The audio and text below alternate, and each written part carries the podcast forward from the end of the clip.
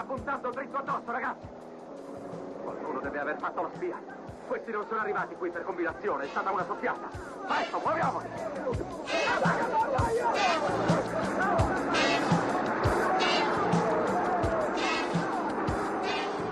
I pappagalli sono delle famose motovedette che questo motovedetta la prima volta l'hanno portato i francesi a Napoli che vennero qua a lavorare ne sequestrai uno la finanza e a Napoli l'hanno sviluppato loro erano con dei becchi si chiamano i pappagalli perché davanti la prua diciamo era inclinata verso l'acqua e quando facevano l'inseguimento si appoggiava un coppio di motore dietro po po po e tu automaticamente dovevi fermare. Poi ti buttavano una cima che la velocità dell'elica, la cima, risucchiava eh, l'elica, risucchiava la cima e si bloccavano i motori.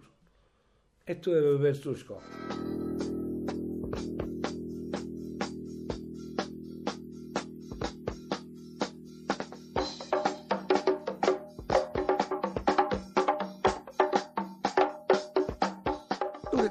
organizzata tutta la rete eh, del, del contrabbando? C'è una fase di mare e c'è una fase eh, di terra, cioè una fase di acquisizione della merce e una fase di distribuzione.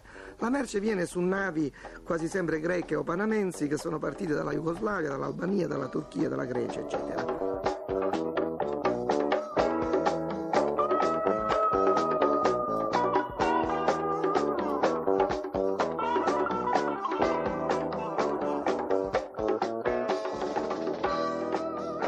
Nave io sono stata poi si chiamava Joyce Clare. E il comandante era pure inglese.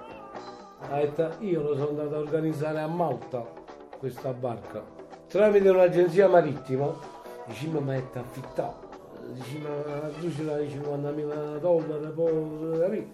Pago tu le spese del porto, cose. E siamo capitano inglese. Se non sei ubriaco non. Con pizzetto. Diamo in posizione. Diciamo in posizione fuori Napoli. Eh, sempre 80-90 miglia fuori. Tu chiamavo Ponderati perché poi tenevo... Eh, eh, eh, vabbè, senza parlare molto. Chi lo capeva che stai parlando? E automaticamente veniva in scafo. Dice, ma va a roba la. E poi lo scendevo pure però. Una volta dato il segreto a tutto quanto, era venuto, mi scendevo che poi se pure io tre mesi non riesci a scaricare, torni indietro, vieni avanti. È come quando prima fai, prima vai a caricare e poi quando sei la mamma dici, tu facevi la breve, che non era io eh, in Albania, sotto a quella nave, la nave grande e andavo a caricare. È partita la nave da questi paesi eh, con i carichi, intanto bisogna dire che sulla nave c'è già un fiduciario dei boss che ci sono a Napoli. Eh, il boss comincia a Napoli la trattativa con i capi Paranza.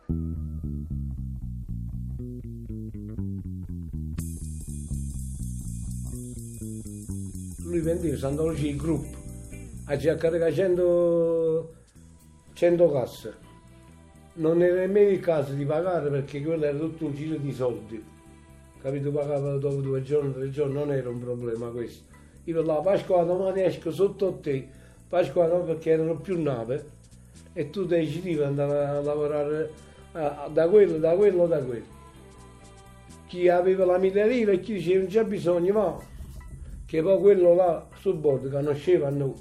Michele si pigliato dicendo che Pasquale dove... Poi quando scendevano a terra tu facevi i conti.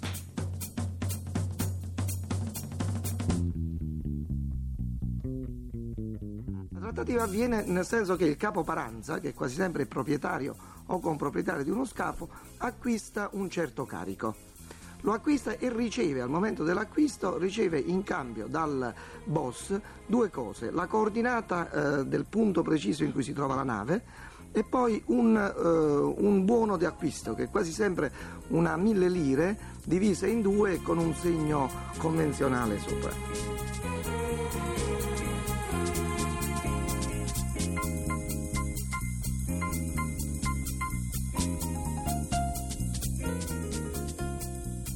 Ti accostavi, io sono Michele, chi teneva la lista?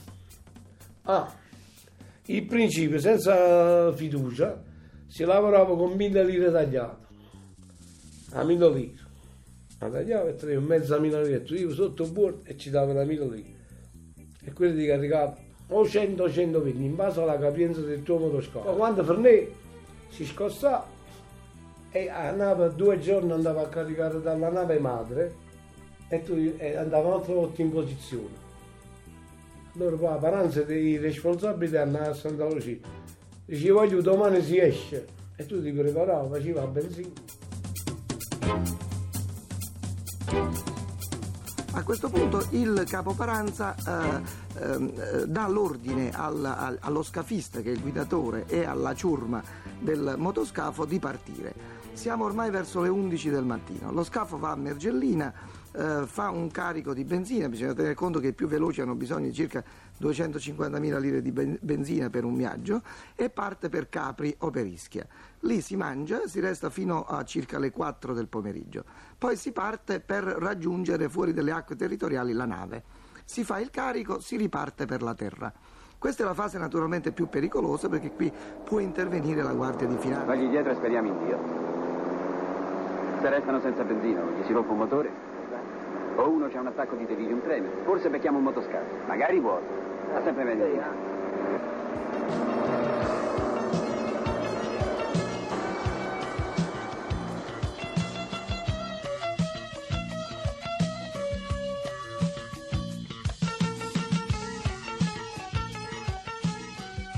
non cosa nascondevo, che tu esci l'11, ma arrivi l'8 là, che ti metti a fare là dentro, fai un bagno, mangi qualcosa, poi a via e mezzo ce ne andiamo, tu andiamo a voce se ne vanno tutti qua.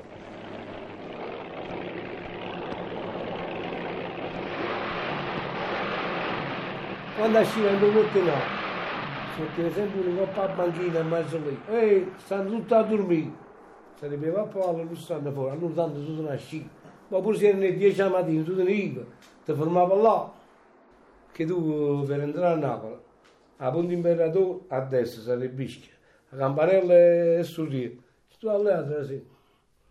Allora tu non andavi sempre, ma chi la smettevano sempre lo stesso là fuori, però tu non abbiamo qui che poi si incaponevano, non ti facevano a fatica, si manavano culo, tu gli la fai, gli torna a re, e gli fatto benzina e compagnia per, per, per i soldi.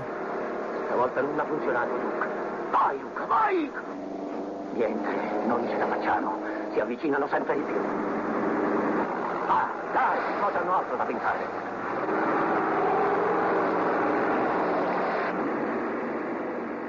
Il rispetto all'angelo della finanza ci stava, non è che insomma la fuga era ammessa. Se perdevano, perdevano, se vincevano, vincevano. Però in tutte le lastime la fuga era ammessa come sai in tutti i casi, sia nel lato contrabbando che negli altri lati. La fuga era ammessa, non è che ci stava una... Poi se perdevano, alzavano le mani e davano tutto, in quanto è, è stata l'era del vero della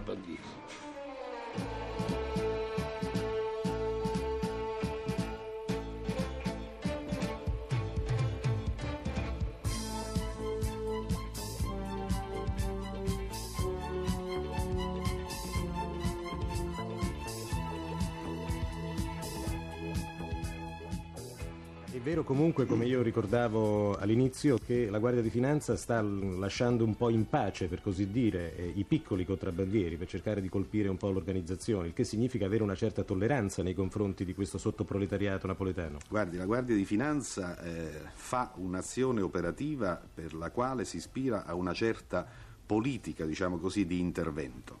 Siccome eh, esiste un certo rapporto di forze fra eh, la flottiglia contrabbandiera, fra l'organizzazione contrabbandiera, diciamo pure fra l'azienda contrabbandiera e l'azienda Guardia di Finanza, bisogna che la Guardia di Finanza oculatamente sappia impiegare le proprie forze a ragion veduta. Quindi eh, si tratta di scegliere di volta in volta gli obiettivi che sono ritenuti in quel particolare momento più remunerativi dal punto di vista della produttività della Guardia di Finanza e perseguire quegli obiettivi. Si capisce che in un momento successivo, se in base a questa politica degli interventi, chiamiamola così, viene scelto un diverso obiettivo, le forze della Guardia di Finanza convergono su quell'obiettivo.